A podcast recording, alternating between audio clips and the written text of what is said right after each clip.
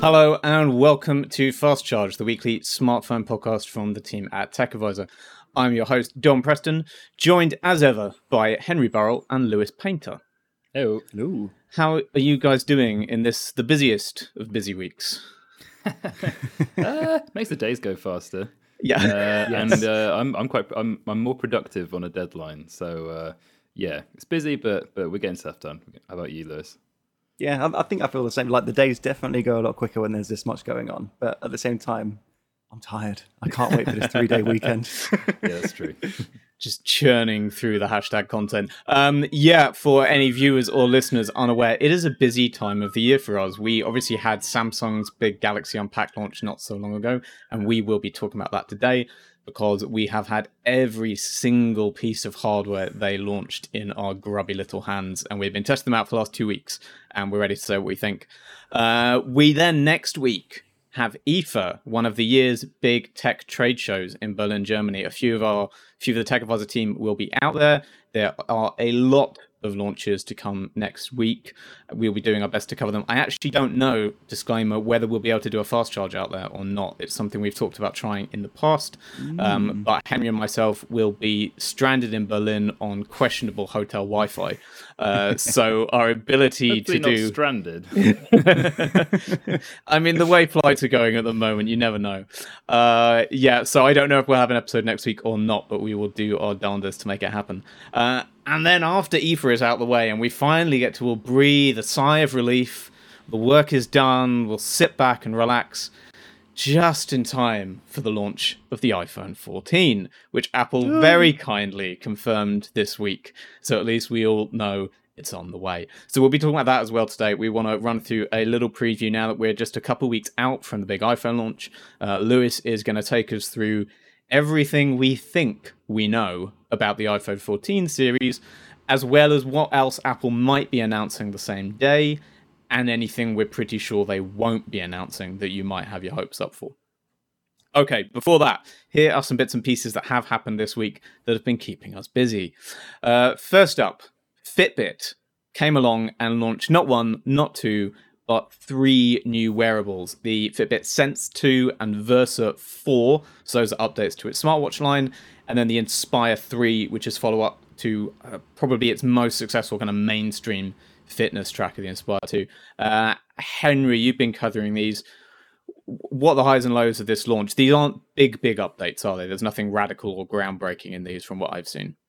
No, probably not. I love a Fitbit, but these are pretty incremental uh, on paper, as we like to say. It has actually been two years since the uh, preceding versions of all of these. So basically, the Inspire 3 just got a colour screen now. It's five pound cheaper in England. So if you're going to get one of those, weight it's like 85 pounds. It's the most basic one aimed at adults. Uh, no GPS on that one. Versa 4, don't know what they're doing but it's like exactly the same as the Versa 3 as far as I can tell. no new features. It's a thinner, lighter design. It's like the most apple of upgrades. Like there's nothing new there. Apart from in the software, which also applies to the Sense 2, which I'll touch on in a sec, but you get a more of a tile based update, which is where it's kind of interesting. That's how you interact with things, and it's a little bit more googly. So the, the Fitbit line, despite being owned by Google, these two smartwatches, Versa 4 and Sense 2, do not yet run Wear OS, but we're seeing the kind of merging of the two because these two watches will get, not at launch, but apparently slightly later, Google Wallet and uh, Google Maps turn by turn navigation. So you can kind of see where they're trying to fit stuff in, but very hard to tell if there's any clues here in terms of what the, the Pixel Watch will end up being. Probably quite a different product. Sense 2, probably the most interesting.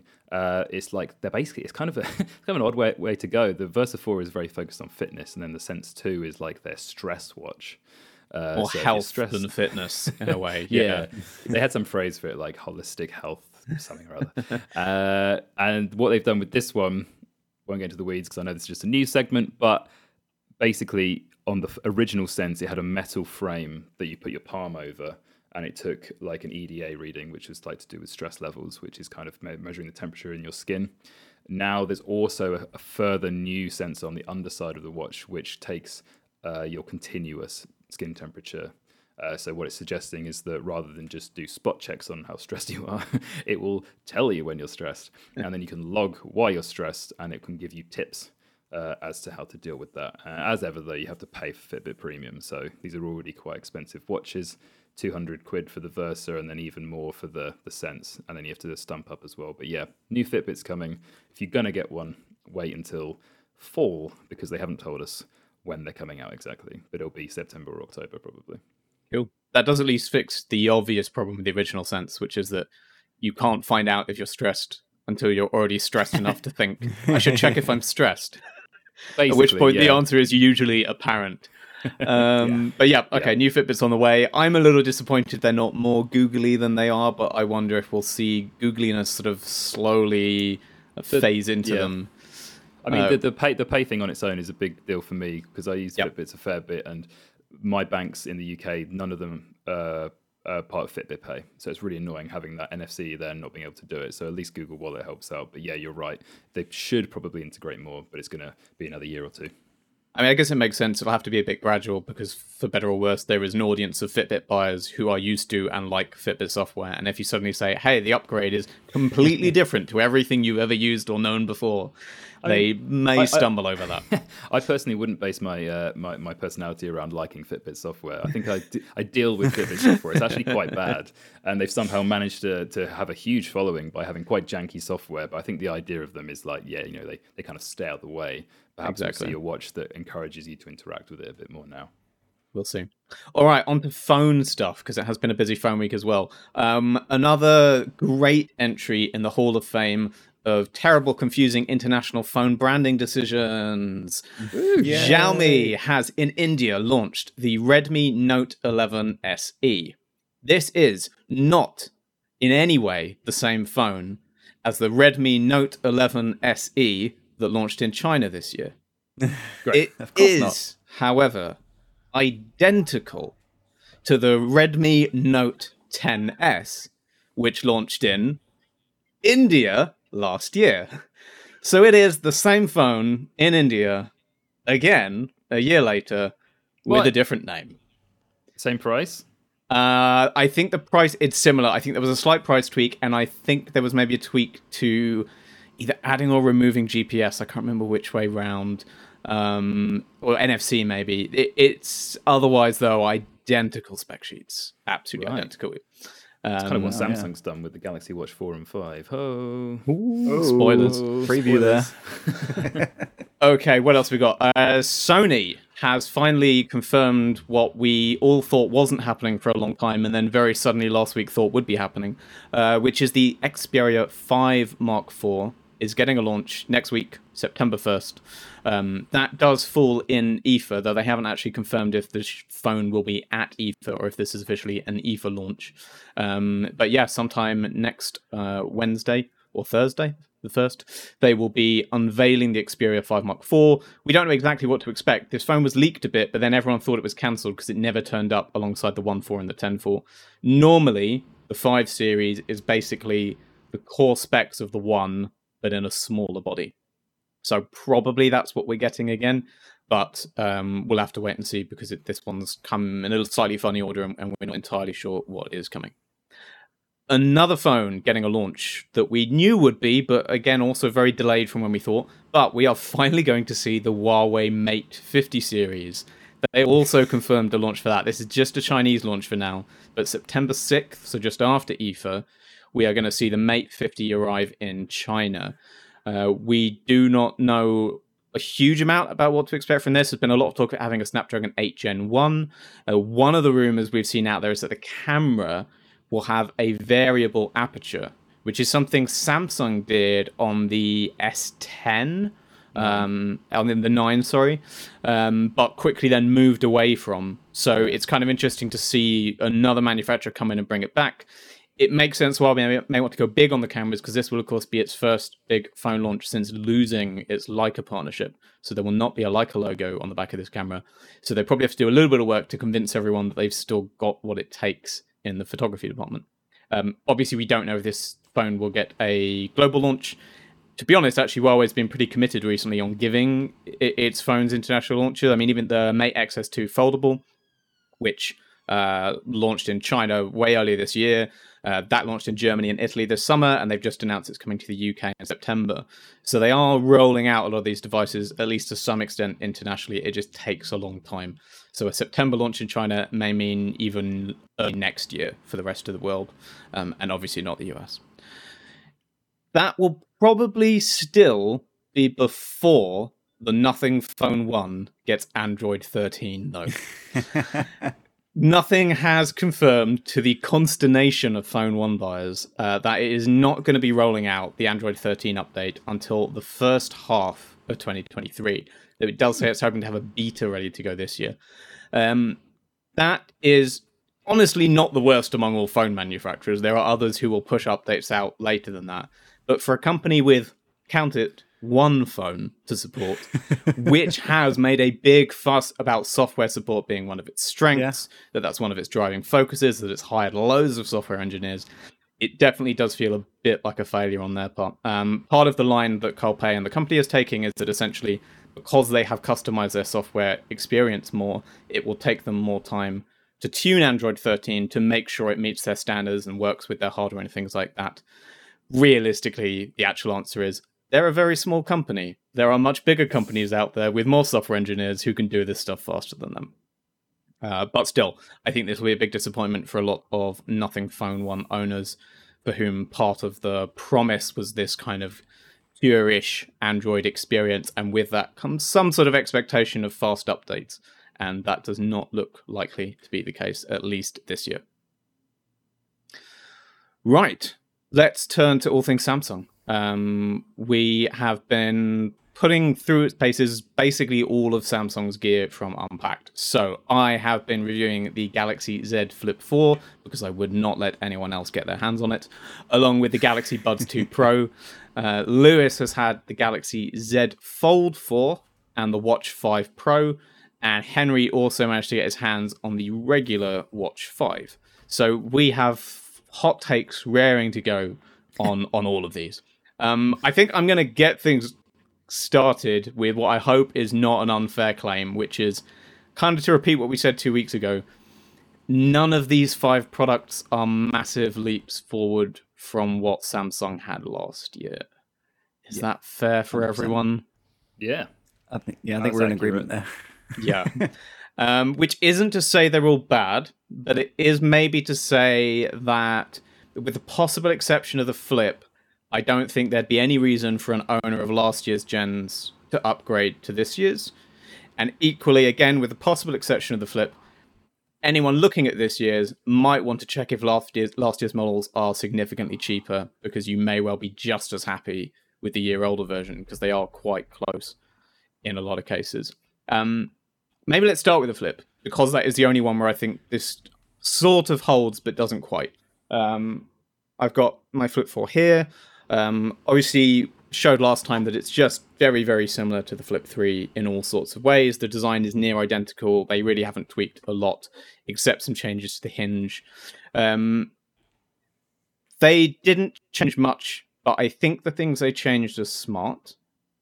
And I think because the changes fix some of last year's big pain points, I could see the argument that if you owned a Flip 3 and were getting a bit fed up of it, that would justify making the move. The key one there is battery. The Flip 3's battery was not good enough.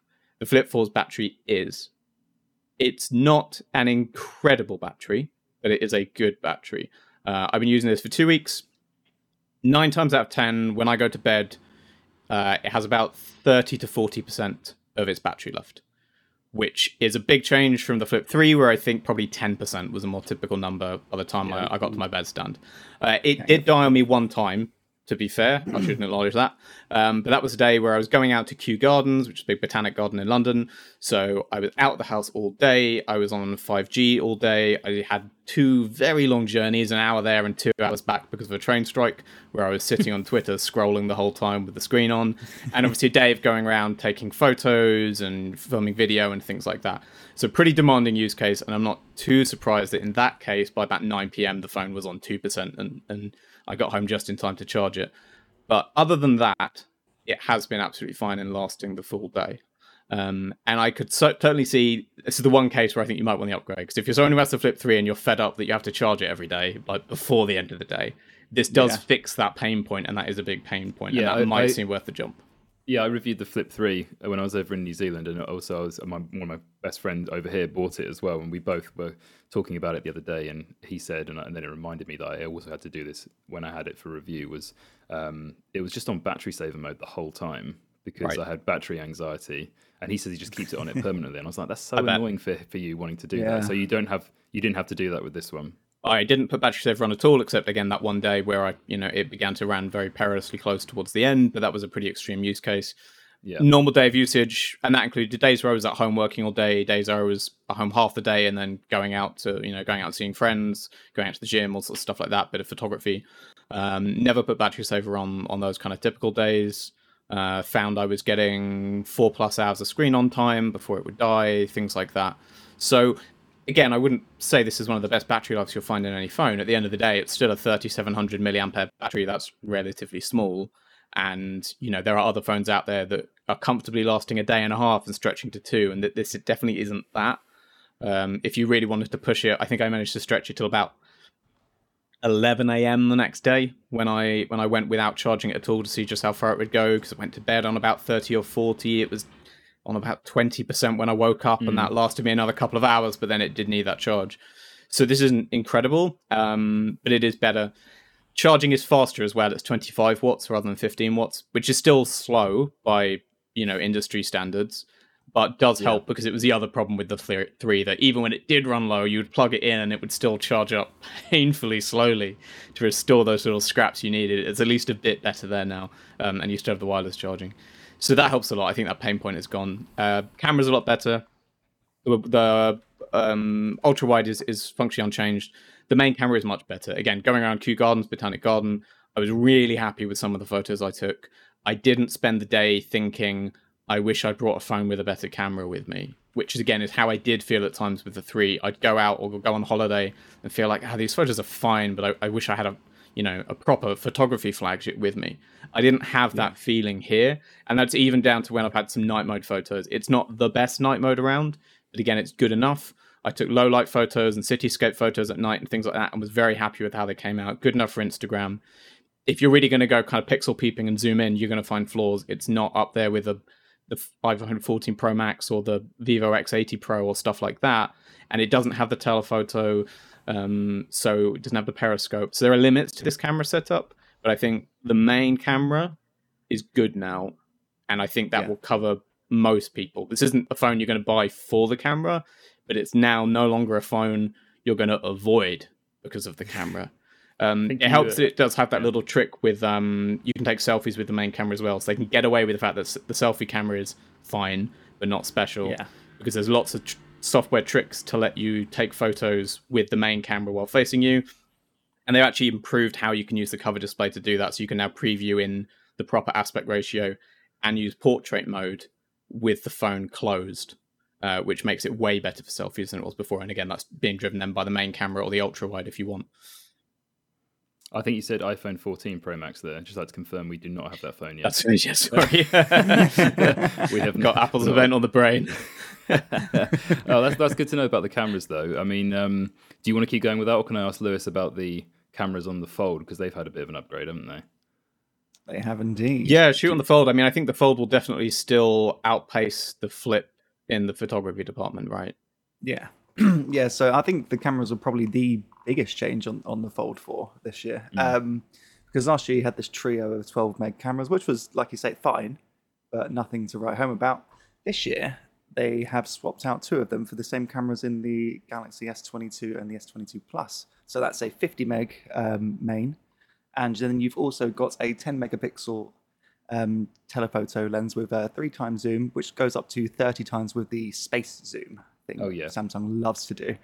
Um, and yeah, I think my experience is pretty much similar to John. Um, I'm really happy with the pictures in most conditions. Like I'm, it's it's not something that I was really expecting. Um, but yeah, especially in the low light and stuff like that, like it just seems like there's there's there's big improvements year on year, and it does feel like it's more of a pre a premium kind of device. Because I think you know, for the price that Samsung is is selling these phones for, I think they do. You do need to eke out every little bit of performance you you can in every area, and I think last year the cameras were kind of lacking in that space. And then the other thing that was lacking on the on the Fold Three was the under display camera, which Yes. looked like a strange sort of you know manufacturing flaw. Uh, it's Mm-hmm. still hidden on this one. Is it better? It's still hidden. It's uh, I they say that's it's better. hidden inverted Yeah. commas. Yeah, yeah. I was gonna say, they they say that it's it's better. You know, it's it's more hidden on the display, but. In a briefing, uh, they were, they said to me and Dom, "Can you see the the camera?" And we were like, "Yes, Yes, it's, it's there. I'm looking right at it. It's very obvious. Uh, I I didn't actually put either the two folds side by side to compare, but yeah, when we saw that with briefing, I, No. I couldn't. From my memory of the Fold 3, there was no obvious improvement in how hidden that No. camera is. It's Right. very Um, obvious. I mean, I, I think they, they say yeah. So they say they've increased the resolution of the covering display, so it's a little bit easier to kind of disappear. Uh, I mean, in some patterns it is, it's fine, but if you're if you got it on a white background, there's no chance of hiding that. Yeah. Um, the camera quality has been slightly improved, though I wouldn't go as far as to say that it's good or even passable for most situations. It, the only reason it's there is for video calls, so you can take video Yeah. calls on that big old internal display, uh, because you can use the you know the rear cameras as a selfie camera, and you can also use a standard. Uh, I think it's a 10 meg on the front. Yeah. On the cover. I think the cover well. the cover one might be the same as the flips because that's also a 10 meg. I think I suspect Yeah. they're probably the exact same selfie camera. Yeah, I mean to Samsung's in fairness to Samsung, certainly out our briefing, their line was the under display cameras for video calls. There was Yeah. even when we tried to take a selfie photo with it to see how it turned out, they they would have been like, "Oh, it's not really for that. It's it's for video calls. Video calls." Video calls Um, only. So I think they recognize it's not good for selfies, but they don't expect that's a natural use case for it, and it isn't. You know, No. when you've got the better cameras all- all over the phone, and so why put a really good one there? Did you try video call with it to see if it's good enough for that? No, because I have no friends on Google Meet or anything like that. Because there's one of very few apps that are actually optimized for that internal display. Right. Yeah. um, because that's probably that's probably the other thing about the Fold 4 is that it boasting you know improved support for third party apps um, to take better advantage of that big old display and, and when it folds in particular so you can have it in like a laptop form factor and things will shift to the kind of top half of the display uh, google meet is one of those um, and then you've kind of got things like uh, facebook and messenger and whatsapp they all kind of offer support now which is really good to see um, but yeah, wider support is still a little bit hit and miss. you know, Yeah, I foldable form factor. I saw a piece earlier today that and I'm struggling right now to find and see if I can put out the quotes. Um, I a piece just earlier that, that someone from Oppo had basically said they're waiting for software support to get better before they'll release their foldables internationally, and that's why they haven't had a global release because they just look at that third party support for the big screens. Obviously, part of that will be on Oppo, and I'm sure they're working on that. But there is a- side Mhm. that has to come from devs for for other apps, um, and probably from Google itself. And yeah, Oppo's line seemed to be it's not good enough yet, and, and so we don't want to we don't want to push that. I mean, I get it because I think the hardware is is pretty much you know it, it's up there. It's a really nice hardware experience, but yeah, it's that software that isn't quite there. You know, you expect the complete experience. You expect every app to take advantage How- of that big old. How much Display. are you just talking about Instagram here? Be honest. Um, a lot. yeah, because I'm, I'm, I- I'm I- using the Huawei Mate XS2 at the moment, and oh, Instagram is awful. and you look and you think this big square screen for an app that's all Yep. about big square photos. This is going to Yep. be perfect. It's terrible. It's the worst, and I don't understand it. And the more, and more annoying thing is that they're all owned by Meta, and Meta is committed to Samsung at least. They're like, yeah, we're going to make our apps work. Yep. With Not Instagram. ex- you know, with the exception of Instagram, of course. Well, they- they've been spending weeks trying to turn Instagram into a scrollable rectangle video app. They're not about to take loads of devs uh, off to make it square for the Fold. Um, when I, so when I used the, the Fold Three um, for quite a while, uh, I found that, uh, like you're saying, Lewis, like I was only opening apps full screen, and then they sometimes looked a bit janky. But that's what how I wanted Yeah. to use the internal screen. I don't really get why Samsung is still going on about the multitasking thing. Because I personally Yeah. didn't find it that great. I mean, like maybe putting two side by side, but because of the aspect ratio, you then you're kind of struggling to do two things at once. And maybe it's good for like I don't know if you've got a video call and you want to like look at some notes or something. But then some of those demos they show where they've got like one down the side and then two there and then like a pop out window. Nobody's doing that. It looks like it looks like pop ups on a website. Um, do do you think that multitasking is where foldables are going to go, or do you think that is what you're saying and they're only going to be adopted and, and used when full screen apps look good? Yeah, I think full screen is definitely the way forward for most people. There's going to be a niche audience where they're going to want split screen apps run side by side for whatever, if it's work or a specific purpose. But I think for most people, like it's the same thing with, with multitasking on the iPad. It's had mm. like multitasking for years. Do you ever see anyone running two apps side by side? And that's got a bigger, better aspect ratio. Not somebody who's not a tech journalist, yeah. No, exactly. Yeah. Um, people do want to run two apps per side by side. They can just save a thousand pounds and buy a Surface Duo 2, so it's fine. but yeah, there's um, there's I think that is the big thing with the big screen foldable is just the software side of it. Mm. The hardware's a lot of fun. Um, not really a lot of change from last year. It's slightly shorter and slightly uh, narrower. So um, uh, sorry, wider. So it's a slightly better aspect ratio, but in reality, it's like three millimeters each yeah, I mean, so. you you when when I first saw that aspect ratio, and I think a lot of other people said it, it looked like them leaning a bit towards the direction Oppo went with the Find N. Um, yeah. Lewis, I know you reviewed and loved the Find N. Did did, did this yeah. feel close to that experience in terms of the aspect ratio?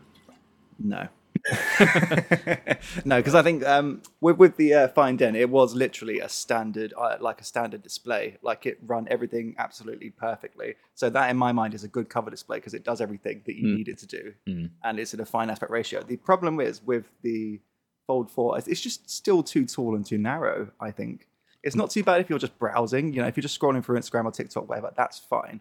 But as soon as it comes to replying to like messages and WhatsApps and stuff like that, that keyboard is just squished right down and it's just yeah. awkward to reply to. Um, and that kind of defeats the object of having like a, a, quick access display if you can't really use it to reply to people. And how do you feel and about? Also, sorry, go on. I'm saying also it means that it, um, Oppo has the upper edge of because their folded dimensions are kind of more more kind of rectangular than kind of narrow and horrible. The internal aspect ratio is a little bit nicer as well. Yeah, uh, Samsung. Yeah. The thing I was going to ask both of you actually because it applies to both. Um, not sure, maybe it applies more to the fold because of the outside screen. But again, four generations in now, I thought when I looked at the previous ones, I was like, oh, well, it doesn't com- close completely flat. You still got that wedge shape. They'll fix yeah. that. But they don't seem yeah. to be trying to do that. Do does that surprise no. you? Go on, Dom. Do you think, I, I am sure they will do it. I'm not mm. surprised they haven't done it yet because I think their focus has been as much as they talk about the hinge being hinges being redesigned a little bit here. I think they're tinkering with the hinges and they don't want to completely tear up what they've done. I yeah. think the reason they can get away with it is because no one else is selling foldables globally. And so the thing is, when you use one of these, it doesn't bother you that mm. the hinge doesn't close completely it doesn't feel like a problem. It feels pretty sturdy. It looks fine, and you just go, "Yeah, that's cool." It's only when you use Oppos or when you use Huawei's yeah. and you feel what it the extra sort of solidity that you get from it closing completely that you realize what's missing. On you know, I was perfectly happy with the Flip 3's hinge until I tried the P50 Pocket, and then went back to the Flip 3 like, ugh, how? Come on, this hinge, what? Uh, and the, the, the benefit Samsung has is that none of its consumers have had that experience. None of them have tried the True. Huawei phone. None of them have tried the Oppo or the Xiaomi. True. So they don't know what else is out there. And as long as that's the case, I think it'll get away with it because until you've tried that, you kind of go, yeah, this is fine. This hinge feels really solid and it closes most of the way. You know, it doesn't feel like a problem. At least that's my perspective on it. I take your point. That is a good point. But then I would counter that with the other side of the hinge, which is the crease. And I would say that when I've shown foldables to people and when I talk to people about them, one of the main things they say is like, I'm not I'm buying that. It's got a huge ridge in the middle and like yep. you know. yeah. But uh, again, are they getting away with that with the people who are buying them because they don't know that there's other ones out there that, that don't have that? Yeah, I mean, one thing I'd just say quickly on that is there's are in a way there's a two separate sides of the hinge engineering problem. You know, like the solution to making it close flat is different to the solution to not having a crease. Yeah. And other companies have done both, to be clear. But you know that they, they don't necessarily go hand in hand this I agree. This is what they'll focus on more, and that's why when they talked about the hinge this year, they talked about the fact that the crease was reduced, and it's still there, but it's very obvious that's where Samsung sees it needs to make up ground, mm-hmm. and. I, I, I have had the exact same experience that that's what people notice. No one has ever said to me, "Oh, it doesn't close all the way." what they've said is Yeah. "Oh, I can still feel the crease quite a lot. Yeah. And Yeah. that's clearly what bothers the average person when they make this decision about do I want one of these or not. They arm and R over over the crease. And so the fifth gen next year, if Samsung if those are creaseless, that wouldn't surprise me at all. But it equally wouldn't surprise me if they're creaseless but still don't quite close all the way. You know, I think that would be be the one or the priority. Yeah, got it. Cool. Well, I, Um, I, I want one, so it still also, works. just just quickly um, on the battery front, I would say that the battery is actually quite good this year. Mm. Um, so it hasn't changed really at all since uh, last year. So it's the same 4400 milliamp hours. But I think there's just improved power efficiency from It's the uh, it's that Snapdragon 8 plus Gen 1 magic. Oh, that a magic. What a shit. Um, and it means, yeah, I was flipping between the external and the internal displays comfortably all day. I just did not worry about my battery once. You know, I'm taking pictures, you know, texting on, on TikTok and stuff like that. And I just did not have an issue. I mean, I will throw in the caveat, I wasn't really gaming because the aspect ratio does not lend itself to gaming in the slightest. Um, but generally speaking, yeah, I was finding that I was kind of going to bed with like 40%, 30% battery. And there wasn't one day where it actually died uh, during my testing. So I'm just like, you know what? Considering there is a big old display in there, that's not bad. I do wonder how much they're going to need that power efficiency because that will be the other thing they want to look at improving with the Xiaomi in the mix now. The Xiaomi Mix Fold 2 is much thinner than the Samsung. Yes. And if they want to get it thinner, they're going to have to put a smaller battery in some level or something else has to give. So I do wonder if we'll see a little shift shift that way. Um, you know, because I've also seen a couple people call the Z Flip a little chunky, and I kind of get that. I don't, I don't, it doesn't bother me, but certainly when it's closed, it is, it is a little thick. And again, that's a battery thing. If they, the only real fix to that is to put I less, a, a- smaller a cell trend. inside. Bigger battery means fatter body, and Yeah. this is a, another example of that. But we'll get onto that in a little while. um yeah so i mean so headline headline for me on the flip is if you own a flip 3 this isn't worth it unless the battery is really bothering you in your flip 3 and i know samsung's trade-in offers especially in the us have been very very aggressive so you might be able Very to get this good, yeah. surprisingly cheap if you are considering it um what i'd say this is more is the flip 4 is it's not going to win over anyone who's an outright foldable skeptic. Um, and you know, I'll say Samsung hasn't really said anything about improving durability. It's got the same water resistance as before. Uh, both phones have Gorilla Glass Victus Plus rather than Victus. Um, and Samsung boasts about things like how many folds it can survive, which I think is 200,000 folds and unfolds, which sounds great. And that's in theory about five years of use. Um, but I double checked, and it's the exact same figure they gave for the Flip 3 and Fold 3. And as I've said before, anecdotally, I know people whose flip screens have cracked within a year. So I don't particularly trust they've fixed that side of it. And I think there's definitely a gamble there. So if you're the kind of person who's a big skeptic about foldables, nothing this year is going to win you over. If you were someone who was really on the fence last year and you were kind of almost ready to go for a Flip 3, but you heard about the bad battery or the low average camera and you just weren't willing to go for it, I think this time there's enough there to take those few people who who are kind of wavering on the edge and say, look, we fixed the the big problems. Like you can go for it now. There's no big reason not to buy this anymore. Um, it, how do you feel about the Fold 4? Who's the who's the buyer? So for, for me, I think the Fold 4, well, Samsung would like the Fold 4 to be a businessman's phone. You know, this is the kind of who they, they envision using it is the, these very big important businessmen who run apps side by side and always in video chats and all that fun stuff. But for me, I think it's still very much a tech enthusiast phone because of the um, software. Like everyday people aren't going to be into running their apps in different aspect ratios to see what one runs best. They're going to open up and be like, "This looks shit. It doesn't work," you know, it's, and they're just not going to be interested in it from that point. And I think, um, generally speaking, like like Oppo was saying, like there needs to be better support generally before I think the big screen foldable form factor does take off as well as can. Because I think there's a lot of potential there. I still love a big screen, you know, folding out into a bigger screen. I love that experience. It's just there isn't enough there to take advantage of that experience. And it's Um, it's worth saying on the on the software. Um, obviously, Samsung's been doing its own work to tidy things up. This also runs. I don't think we said this runs Android 12L, which we've talked about on the show before. But that is, you know, the Google optimized version of Android for tablets and, and big screens that only launched this year, and this is the first device to officially ship ship running it. That hasn't solved all the problems, and it does feel like the big missing piece is still third-party devs, and some have put in support, others haven't and it's that cart before the horse thing or sort of chicken and egg scenario. Yeah. The dev won't build in support until there are more users, but there won't be more buyers and more companies pushing out products until the devs do more app support. And I don't know which is going to give first, No. but something's going to have to for, for Please. example, Instagram to feel like there's enough pressure that it has to Yes. do this and, Exactly. and fix things. So Um, again, my line is once Instagram gets a bit full screen app, foldables are there. Just wait for Instagram. uh, okay, let's turn to the watches then. Um, so you guys have each had a Galaxy Watch 5, Henry, and the Pro model, Lewis. I guess let's start with the f- regular 5, and I'm sure Lewis will kind of have some thoughts on that as the software will be the same experience and that sort of thing. Um, let's start with, I think, what is the obvious question is just how much has changed from from last year because I, I think the answer is not very much. Yeah, uh, I'll do that, and then and I'll give you a little preview of my review, which is uh, probably going up tomorrow, but it's the way that I framed it anyway. So the Watch Five is really, really similar to the Watch Four. That is also true, debatably, uh, of you know the last three Apple Watch generations. So it's not just a Oh yeah. yeah, it's not just a criticism leveled at Samsung, but it is very difficult to tell the difference uh, between the two at first glance. There are some very minor design changes. Um, it's a very nice watch though, so the, the good thing is that if you're in the market for a Samsung watch and you liked what the fo- the four looked like, you are getting a, a new one here, but it it has the same processor as last year.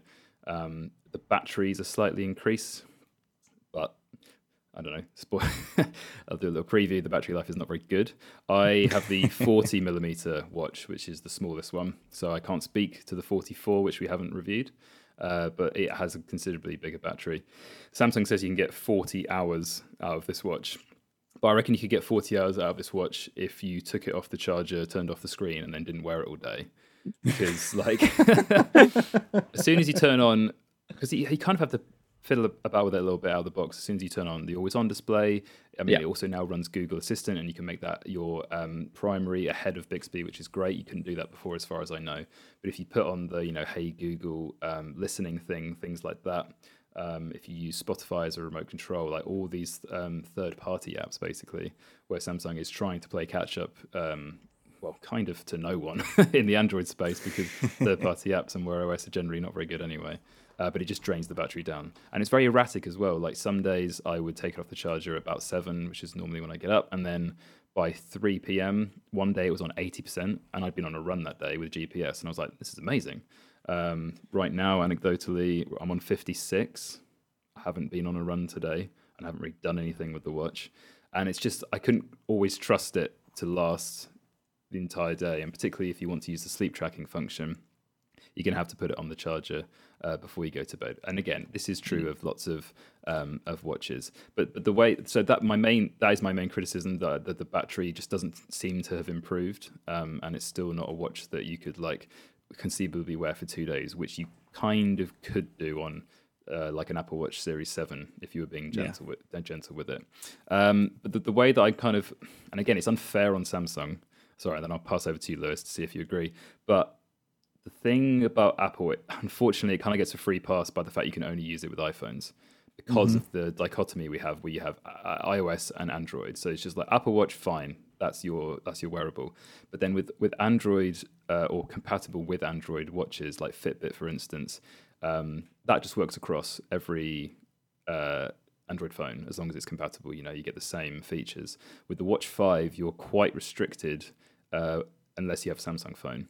So two Yes. of the things that you're paying for on the Watch Five and the Pro are the blood pressure sensor and the uh, ECG, the electrocardiogram, which can monitor for AFib, your irregular heart notifications and everything like that. Only in countries, obviously, where that's been approved by your local health authority. But I set this up with a Google Pixel 6a originally, and uh, you can't use either of those things because, as well as having the Galaxy Wear app and Samsung Health, which I already had to install, and a Galaxy Watch 5 specific plugin, which I think is actually very user hostile. Um, so I kind of know what I'm doing, but I don't think everyone would be able to set those up without knowing what's going on. You also have to install, which prompts you on the watch when you try and use blood pressure or ECG, the Samsung uh, Health Monitor app. But that's only available by the Galaxy App Store, which you can't download on a non Samsung phone. So immediately you just can't use those two things. Yeah. Um, Did you find any other things, Lewis, that were that was that was? I mean, I know you used it with a Samsung phone, so maybe I, have Yeah. I've, I've had more of this experience. But it's, it's Um, kind of unfair to like say to Samsung, like you know, colleague, you you shouldn't because you know Apple gets to do it. So you're like, why can't Samsung do it? But they are playing in the Android space here. Like this is meant Yeah, to be like a default Android watch, particularly since they're now doing. Uh, and running Wear OS. It's got a One UI skin, but this is Wear OS. And the fact that Samsung is still holding a few things back, and I would say not openly advertising that either, oh yeah, no. I found that quite disappointing. Yeah, um, I think I've noticed a couple of other bits just through research and stuff like that. Um, so it's kind of small things like you won't be able to control smart things, accessories from your watch um, because that needs a Samsung phone. Yep. The one I thought was quite weird is that you can't use a remote shutter for your camera, which I thought was Oh. basically just just like a volume input that could be Hmm. done on anything. Um, but yeah, you can't do that on a on a Galaxy Watch either. And Samsung's fun emoji ripoff watch faces, um, they are also exclusive to Samsung's because you need a Samsung to make one.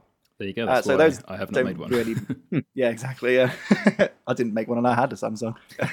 but um, those are arguably aren't quite as big a deal as kind of the um, the blood pressure and the ECG. Though those are two features that Samsung does kind of tout as being like key features of the watch. So to yeah, to tie them to Samsung devices is really annoying, and I really hate the fact that there are so many apps. Like it's just so over. Even on a Samsung, you've got like three or four apps that you have to go between for the different functions, and I just hate Yeah. that so That's very the mess of apps is really egregious. There's no good reason for that, especially because if No. you're someone who also already uses, say, Google Fit or something else, and you actually want to just end up all of that syncing into yet another app anyway, because you don't even want to use Yeah. the, any of the three Samsung apps you have to install. Um, it's not ideal. The, the It's, other uh, thing, no. uh, before I, uh, there are good things about this watch. Don't get me wrong. Um, it's very well designed. Uh, the screen is really good. The strap is very well fitting, at least on the small one. Uh, Mm. there's like hardly any gaps, and it's like quite well designed around the strap there, which uses standard strap sizes, as far as I know. Mm-hmm. Uh, but the, the thing that's frustrating, and I'm sure Lewis can opine on this as well, is that neither of these watches have the rotating bezel anymore. So Oh. Samsung used to be based on Tizen, and you know, back even back in like 2015, you know, the Gear S2, you Yeah. had the the bezel, and the great thing about that was it's tactile. Uh, it felt like Yep. a, it felt like a real watch, and you didn't have to cover the screen at all. But now you That have is a big thing. yeah, but now you have covering like, the screen. and again, this was true of the, the Watch 4 as well, but you have like a just a strip, and because it's the, the OS is based on a black background, it kind of looks cool because you can't really see it. But I found it so unresponsive, and you have to you have to go really slowly, and then suddenly all the tiles that are sort of part of the circular OS suddenly like go and like flick all the way through, and you, you it's not precise at all. So I just didn't Yeah. use it. You can actually turn it off.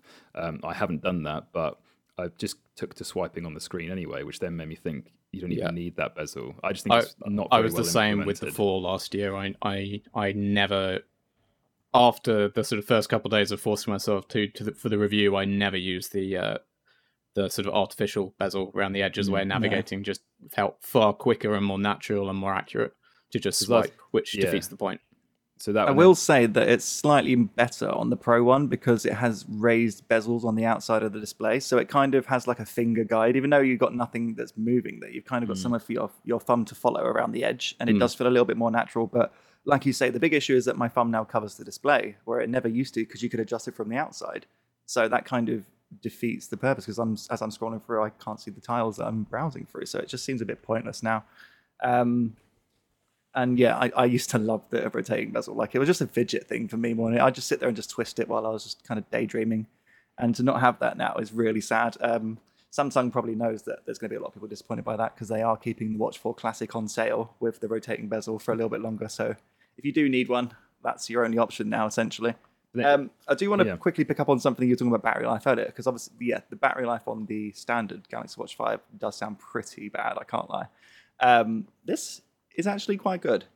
Uh, so this has a 590 uh, milliamp hour battery in it, which is apparently the biggest that Samsung's put in any wearable so far. yeah, this one's um, like and they- 290. It's quite Yeah, it's it's like half, not even that. Um, so yeah, Samsung says they'll get you up to 80 hours of continuous use. Uh, so that's just over three days. Um, I didn't hit the three day mark during testing, um, but after I kind of so the first day I just turned everything on. I was like, well, this battery's great. It can just handle everything. I'll just turn always on display, and I'll have stress tracking on all the time, and blood oxygen, and you know, everything that could be tracked. I was like, yeah, give it a go. Lasted about a day max, um, and then it gave up the ghost. But once I kind of started playing around a little bit, you know, I disabled things like stress tracking, things you don't really care too much about. I kept heart rate tracking on, blood oxygen tracking, sleep tracking was all fine, and that kind of stuff. That was all there, and I disabled the always on display, and I got to about two and a half days on average with a workout in between, which is fairly good. Um, and the faster charging means it will go from flat to full in about 90 minutes. So I think that's about 30 minutes quicker than the Galaxy Watch 4 series. So it's slightly improved in that department at least. One one thing I can add on the battery is I just went and checked my my review of the Galaxy Watch 4 from last year, the regular model, and it turns out I I can remember I re- reviewed the 44 mil model last year, the larger one, and the battery capacities have changed between last year and this year, and it is obviously a different device technically, but um. I basically found that the Watch 4, I, I, I was thinking because I couldn't remember having battery problems. I was like, maybe I had the bigger one. And yeah, I found the, the larger Watch 4 was a two day device and then a one day device if I turned on the always on display. But even with that, it yeah. was a 24 hour device. It did the night of sleep tracking pretty comfortably, even with always on display and stuff like that. So extrapolating that to this year, it does sound a bit like if you really want to use sleep tracking and want that full day, then the bigger yeah. Watch 5 or the Pro will cover it. And maybe it is just the problem with the, the smallest model, the 40 mil model, just mm-hmm. doesn't have a big enough cell to handle. So, could I talk a little bit about the build of this little bit of tech. Yeah, so I mean that's um, one of the um, big things that differentiates the the Pro from the regular five, right? Yeah, so uh, it's got a, obviously it's got a slightly different design to the standard Galaxy Watch Five. It's got a titanium case on the sides, so that's a lot better than the Samsung Armor aluminium that comes with the Galaxy Watch Five. It should be a little bit more durable. Uh, but I think the key thing is the display. Uh, that raised bezel actually does stop it from getting, you know, kind of scratches and knocks as you're walking along. You catch your watch on things, which I, is not something that Samsung planned. I did ask them when I, at the launch event. They were like, "Yeah, no, that's not what it's for," but it's a very good point. Um, uh, but the display is now covered in sapphire crystal. Um, so that is 90% stronger than the Galaxy Watch 4 display. Uh, and that's even stronger than the Galaxy Watch 5, which is 60% improvement. So yeah, this is the strongest display out of the bunch. I didn't go around trying to smash it up on purpose, but at the launch event, there was a station where you could take a, a like a stainless steel sharp pointer and just go at the display, and there was no marks on that display whatsoever. So, of all the kind of glass protection that I've seen on a watch, I think this gives me the most confidence that it will stay relatively mark free. Um, which is quite nice. And there's also a new buckle designed exclusive to the Pro model. So this is the D buckle. Um, it's kind of more classic uh, it's got like an actual clasp to it, as you can see, and it snaps into place with a magnet. It does it gets rid of that kind of extra strap that you have on the outside, and there's no buttons to fiddle around with. The initial setup's a bit annoying because you have to thread the length of the strap through to the exact part, lock it in, put it on your wrist, and see if that fits. But once you've got it down, it's so much easier to take on and put off because you're not fiddling around with buttons and counting how far in you have to take it before you thread it inside and all that kind of stuff. Um, so I really like the D buckle. Uh, the problem is I think the watch as a whole is just a little bit too big for some people.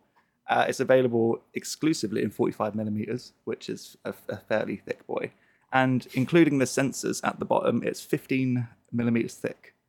Uh, and that is noticeable on the wrist. Like it's, you know, I, I have fairly big wrists, um, but this, even for me, I was like, wow, that doesn't quite feel right. Mm. And the angle of the lugs and the way they connect to the strap also means there's a gap on either side of the watch uh, when it connects to your wrist. So it's not quite as flush as some that I've seen either. And I think that is just because it's just slightly too big for most people's wrists. Yeah, it's a it's an interesting one. It's definitely more durable. It's, it's designed for the outdoors. It's got a few kind of outdoor fe- uh, exercise specific features like a track back when you're on a hike. It will take you back to where you started, and it's also got turn by turn navigation where you can import custom routes and it will take you on those. Um, but really, it's the durability and it's the extra battery life that you're getting from this. Mm. Do you have a sense, Lewis? I know uh, you're not a committed long distance runner, um, so you're maybe not the best person to ask. But do you have a sense of whether this has enough to compete with the kind of the Garmin's and the Polars, which is clearly where Samsung's trying to go yeah. here? I think there's a lot. You know, I, I think you get a lot of interesting um, stats and stuff recorded that you can kind of dive into on the companion app on your phone afterwards. Um, and I think general GPS performance is fine. Like I didn't have, notice any issue with GPS, and I'm kind of you know I'm in a built-up area with trees on the streets and fairly tall buildings, and the GPS will connect within you know 10 seconds of me initiating on a on a run. Uh, I think the only place where it doesn't really compete with Garmin is just the lack of buttons. I think they do rely on swipe gestures and stuff like that quite a lot. And if you know, it's fine in the summer, but if it's pouring down with rain or you're sweating and it's just you know that will mess with the touch input. And in those times, you just want a button to be like stop, start, go, and that's what the Garmin's have, and that's not really what's here. Yeah, the other thing is battery life as well. Like I do not run marathons, but know people Yeah. who do, and they generally stay away from even something like an Apple Watch if they're going a longer distance than a marathon, like triathlon. The Apple Watch battery would just not last. So No, I can't imagine so. yeah, you kind of need something that's sort of oddly like le- like less advanced. Yeah. Yeah, the battery something just much just better. focused on that. Yeah, I mean, uh, Samsung does say it lasts up to um, 20 hours with GPS on and kind of tracking. So fairly decent, but I, I I'm not going on a 20 hour. that would be cool triathlon. if that was true. You didn't do a 20 hour run for the review, Lewis. I know. Imagine that. Inadequate testing. Um, all right, maybe let's talk about the buds very quickly, and then then let's move on move on to all things Apple. Um, so yeah, I've been testing out the Buds 2 Pro. Um, I for context, I think I've now used every pair of Galaxy Buds except the first one. Um, Nice. I've used the Plus, the Live, the 2, the Pro, and now the 2 Pro. So I, I feel fairly confident that I know this line um, pretty well. So with that, these are the set the price aside for a second, and these are the best Galaxy Buds they've made yet. You know, if you ignore how much they cost, Okay. these are the best sounding, the best looking, the most comfortable, the most fully featured. Um, once you factor in the price and the kind of gap there is between them and the other models, though, I don't think most people should buy these. Part of the problem is actually not Samsung's, uh, well, it is Samsung's fault, but it's not the Buds 2 Pro's fault. It's that the Buds 2 are very good, and that the way the market, earbud market has moved is that very quickly over the last couple of years, we've reached a point where even for 100 quid or 100 dollars, you can get ANC, you can get wireless charging, you can get really good sound quality, you can get a comfortable fit. So most people, I mean, and I know for you know, it's always a funny thing with headphones because actually most people will spend 15 pounds on headphones or 15, you know, 20 Yeah. bucks. But even the people willing to spend like a bit more than that will probably hit this point where they say, well, 100 bucks gets me everything I could want from a pair of headphones. And I think there's a very niche audience that will really feel a need to go beyond what the Buds 2 offer. I forgot it's the Buds 2 are about 150 or uh, like RRP, but if you actually look to try and buy them now, they're 100. So, and these uh, Buds 2 Pro are 230, 240. So it's more than double the actual price you'll be looking at if you go on Amazon right now. What you get for that is slightly better sound quality. These do sound really, really great. I think the Buds 2 sound very good. So again, it's that kind of uh, a certain level of audiophilia, you may be able to justify the that improvement for the default sound quality. Um, they are a better fit and lighter and smaller than lot the previous Buds Pro, but they're actually about the same as the Buds 2. What they've managed to do is kind of get close to what the Buds 2 offer while still offering more impressive features. Um, that's good. I found the Buds Pro, the original ones, didn't quite fit me right. These these are a much more comfortable fit. They're they're a bit lighter. They're a very natural fit. They're sort of as good as the Buds 2 on that level, and a lot of other competing earbuds at the same price. Um, the big thing you're basically paying for, or really the big thing you're paying for, is 24 bit. And Yeah. you, the listener or viewer, probably know if you a understand what 24 bit audio means, and b if you care about having it. Um, most people either won't know what it means, or even if you told them, would not care. Not least because if you pay for your music through Spotify, you can't get it anyway. Uh, you know, the hoops you've got to jump through here to get 24 bit support are A, you've got to have 24 bit audio source material. So that could mean buying sort of, you know, buying lossless files, or it means you're subscribing to uh, one of the premium tiers of Tidal or Qobuz or the premium version of Amazon Music. I can't remember what exactly they name it, uh, or Apple Music. So there are streaming services that have it, but they don't all have it. Not all music in their libraries is 24 bit. And obviously, the big giant Spotify doesn't support it at all right now. You also, kind of, as we were talking about earlier, you need a Samsung phone to play it through. Um, so the 24 bit won't work unless you're also a Samsung phone owner. You've got to have a Galaxy phone with One UI 4 or later. So that's most of the kind of recent ones.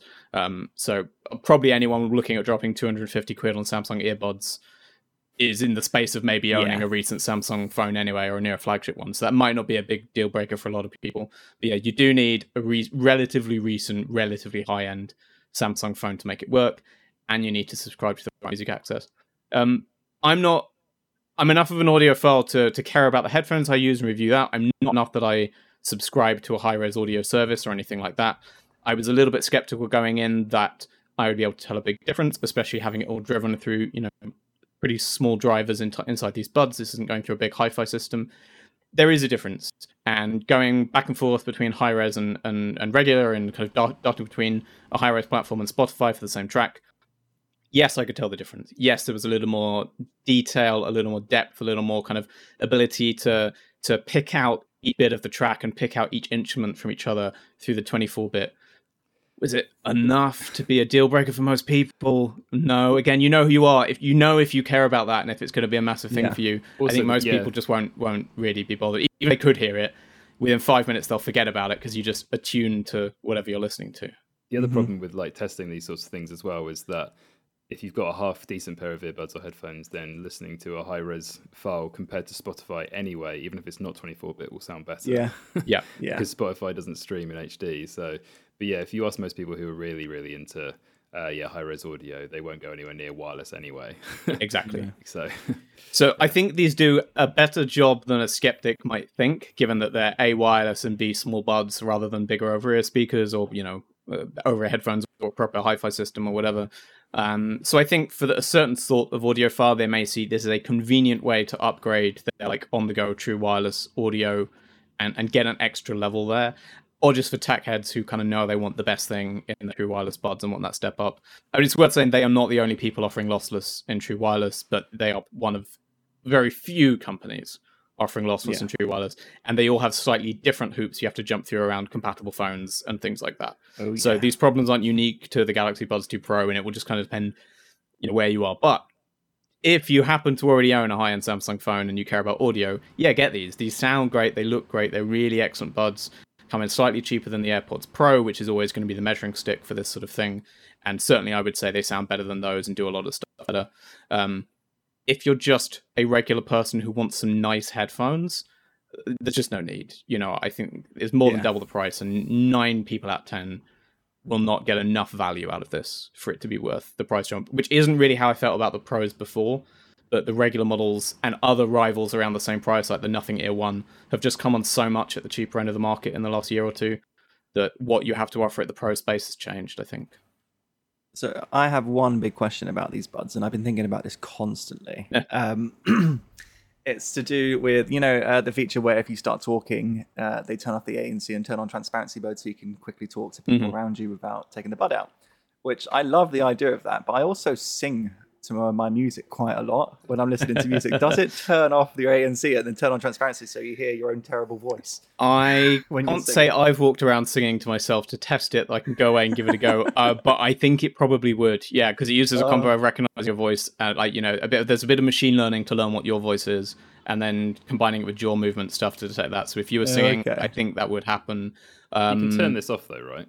Yes, that's an optional setting. If you don't want it, you can turn it okay. off. Uh, it, it, was triggered a couple of times by me muttering to myself as I went around the flat. So um, if you're if you're a crazy person sensitive. like me, then yeah, that will happen every now and then. It's slightly annoying. Um, it turns back. It goes back to sort of full volume and transparency off in ten seconds. So, so you don't have to wait too long through that, and it is no. an optional setting. Um, okay.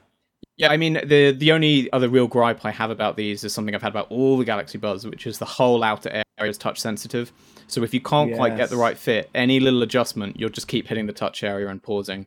I personally prefer with buttons or with specific spots that are touch sensitive and areas that aren't. Samsung has very consciously made the whole outer bit, the whole exposed element is touch sensitive, which for me is a little bit frustrating. Okay, shall we turn to Apple? Things to Suppose come. better.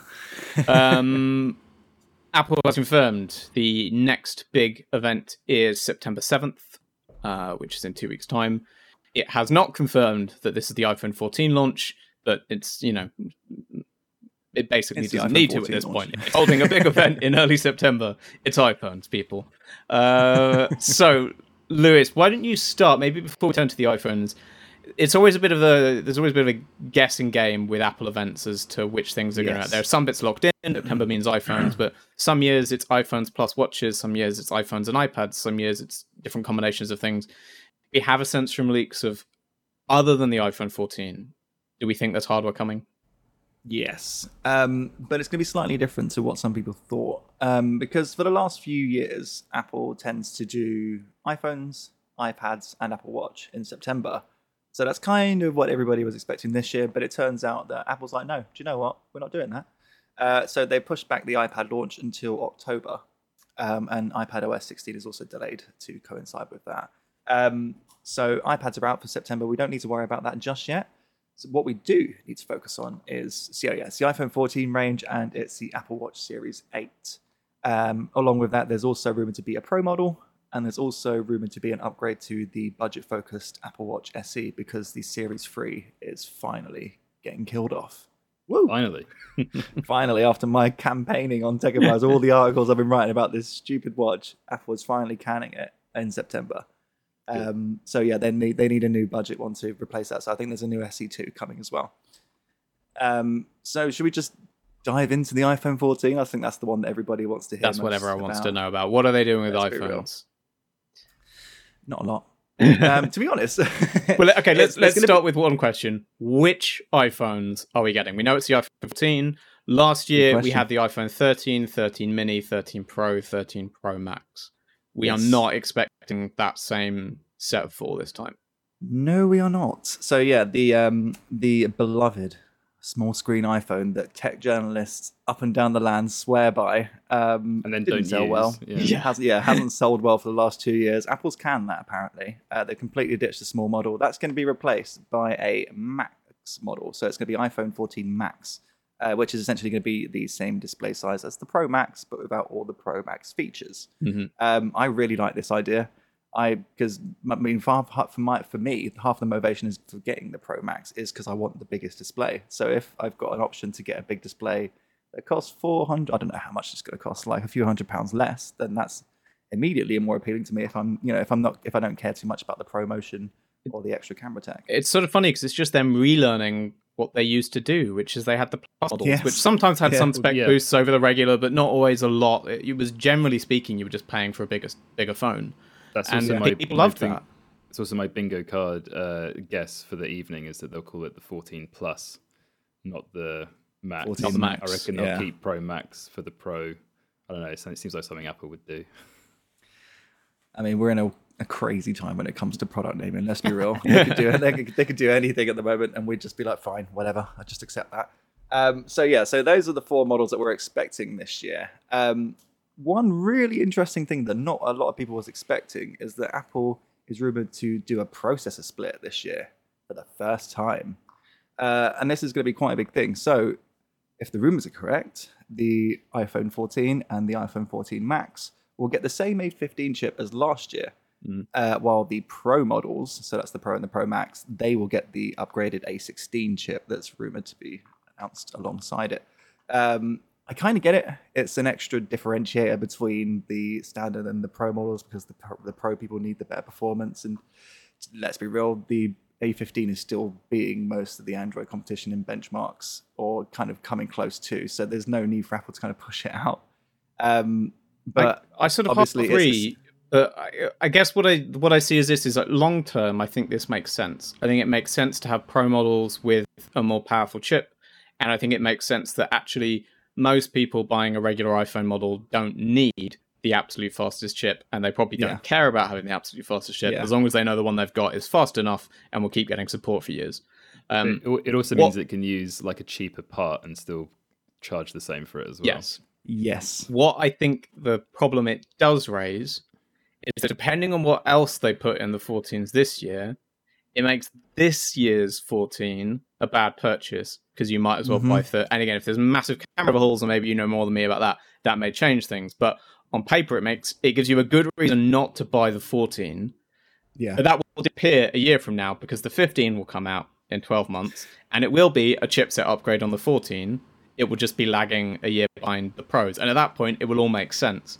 But this is the one year where you have to look at the regular model and say, maybe a bad year to buy a non-pro iPhone. Yeah, I think they have slightly shot themselves in the foot here because you know from the rumors I've heard, they, the the changes are mostly focused on the pro models. There isn't a lot different about the standard 14 and 14 Max aside you know, Yeah. from the, the obvious size change. Uh, and- Um, And then do you reckon then that that is also one of the reasons? I know that they do a visual change every year so that the, the people in the street know you've got the new iPhone. But is that why the notch is going to change as well? Well, the notch is only going to change on the Pro models. That is a Pro specific upgrade. Right. Um, so, for those that don't know, um, the the notch is going to go on the Pro models, um, and that's going to be replaced by like a weird sideways eye um, cutout system. So Mm. it's like a, a single and then a double cutout uh, alongside each other. I don't know about it. ground. I don't like I it. I don't, tr- do I not don't A little trust bit it. sus. A little like- bit sus. What what is dash dot Morse code for? I, I don't even know. But it looks like that's Morse, it looks like Morse don't know. code to me. I'm going to Google it right now. Carry I on. think for me, it just looks like um, it's i. It's the i from iPhone just on its side. I just Yeah. I just don't know why it's not one larger pill notch. Yeah. Like that would be Yeah. fine. If they the Apple are wanting to remove the notch and go to a, a sort of shell shape, great.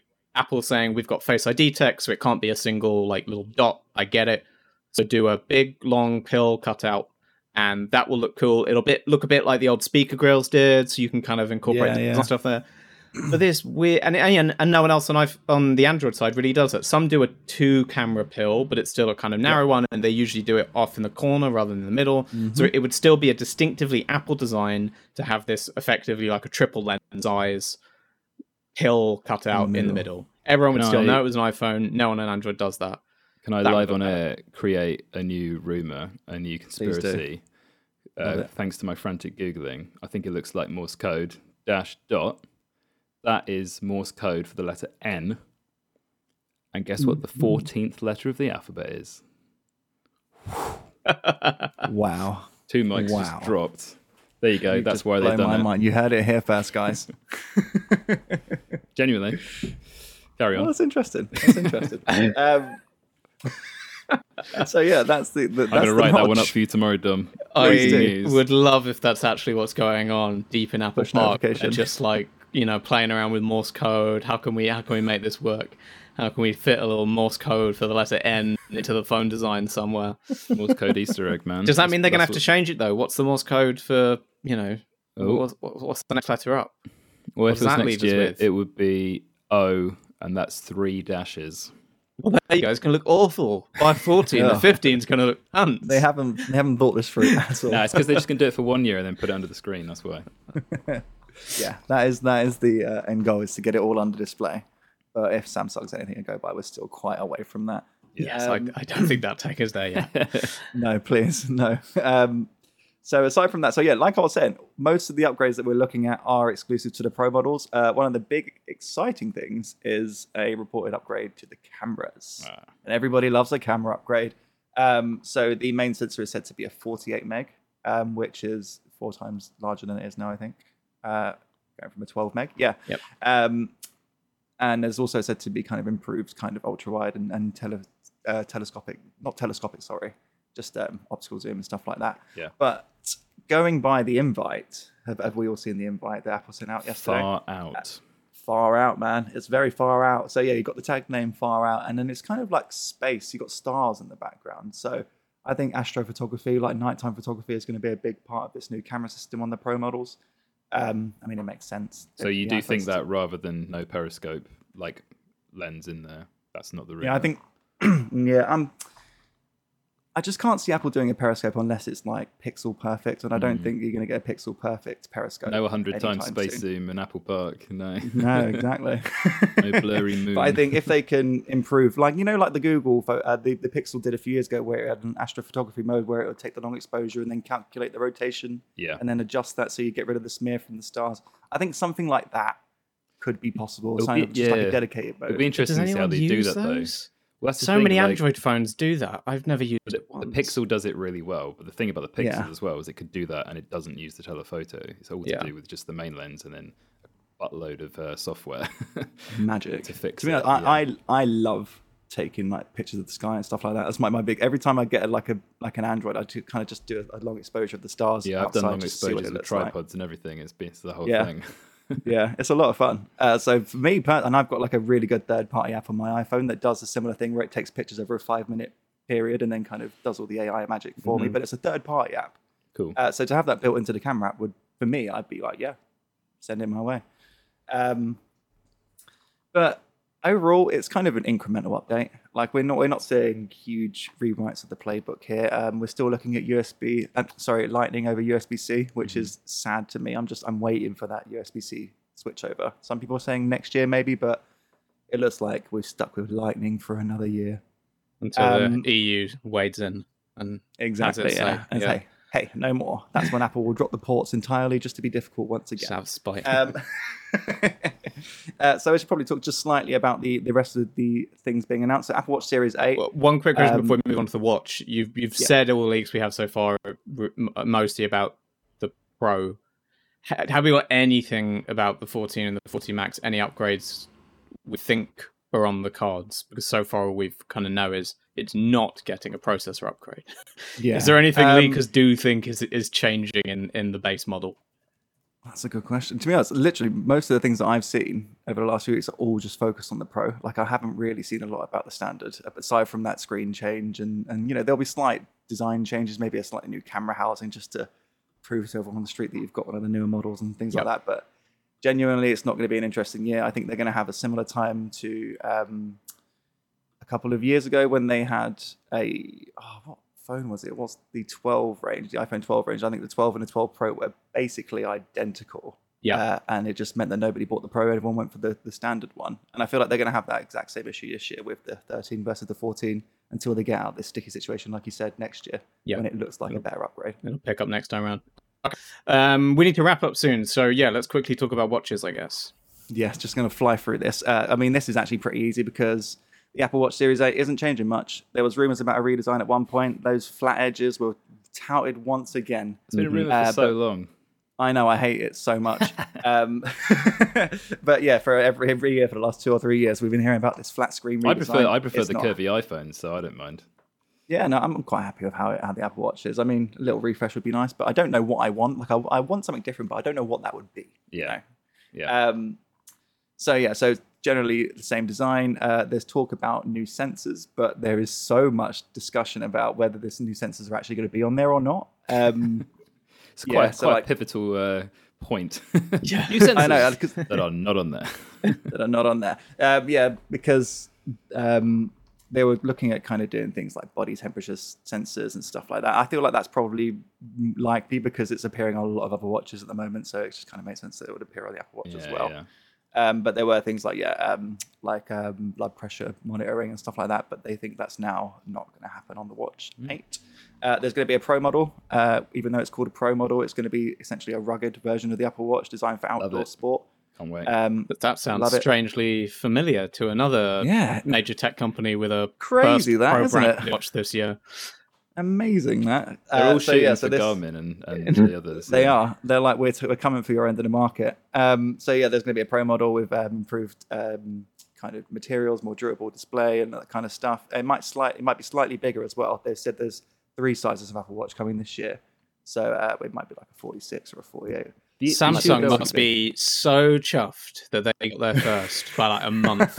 Because you know, know, yeah, even if it'd been like a, a couple, the, the way reversed, one month, everyone would be like, Samsung's copying Apple. They saw the Apple launch and they somehow in a month turned around a new watch that Magic. absolutely mimicked Apple's.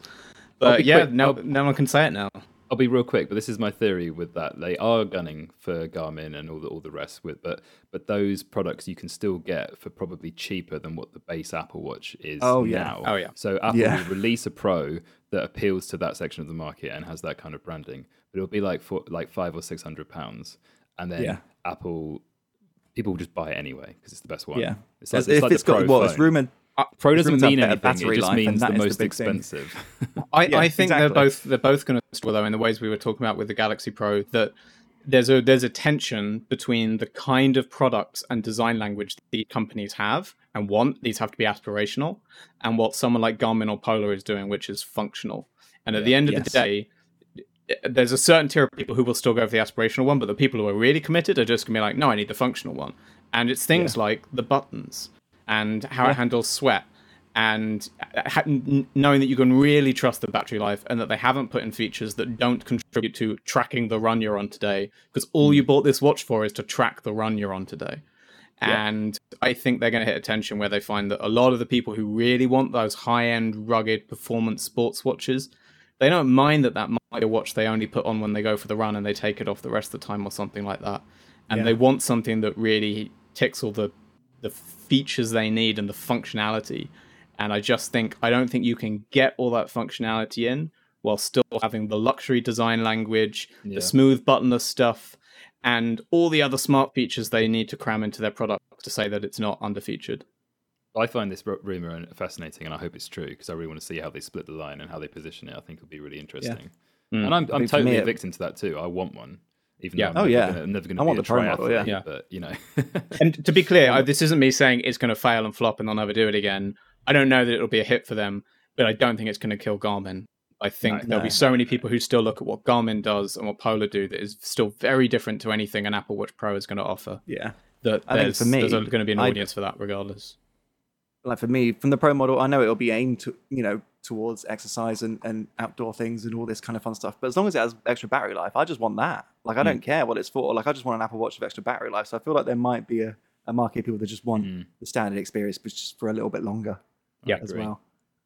Uh, and then also there's the Apple Watch SE2, which is going to be the new budget focused Apple Watch. Um, it's going to be essentially identical to like the Series uh, 5 or Series 6. Uh, it's kind of always on display. Slight in- improvements to um, the Series 4 that the SE, the current SE is based on, but it's still going to be, you know, fairly limited compared to what you're going to get from the 8 and the 8 yeah, Pro. to me, it makes the Pro and the SE the compelling ones because then if you're Yeah. getting like the equivalent of a Series Six a couple of years on, where that watch is still perfectly good today, uh, Oh, you know, yeah. for the price of what is it like under three hundred, that'd be great. Yeah, Yeah. The question is if they what they don't pack into the SE that they do in the current one because I mean we've certainly seen Yeah. say on the phone side It they would be are like perfectly willing to toggle off features Oh, yeah. in the SE Yeah. to in the you know this year's SE phone that the hardware can support to make sure that there's enough a gap between it and Yeah. the flagship. And I wouldn't be Mhm. shocked if we see similar here on the watch side where there's some stuff that people are like, no, the hardware can do this, but somewhere in there Apple put a lock on that says the SEs can't do X, Y, I've Z. got a feeling that uh, always on display is going to get the hit. yeah. I just I was Yep. about to say that. Yeah, Yeah. yeah. They can definitely do it, and they'll just turn it off. hmm Cool. Well, we will find out before too long. Uh, the launch is just in Wednesday in two weeks' time, so the possibly the next episode we have a fast charge we'll be able to talk about that because like i said earlier in the show i don't know if we're going to manage to do next week because two-thirds of us will be out in berlin for ifa we will be seeing what we can do if we can do a special ifa show uh, do a live broadcast from out there that may not be at the normal time if we do make it work it may be that it- our internet is absolutely rubbish and it's just not option at all in which case i apologize in advance either way we will definitely be back in two weeks time to talk about all things apple all over again. Until then, thank you to everyone who's been watching and listening. Thank you to Lewis and Henry for joining me, and bye for now. See yeah. Bye.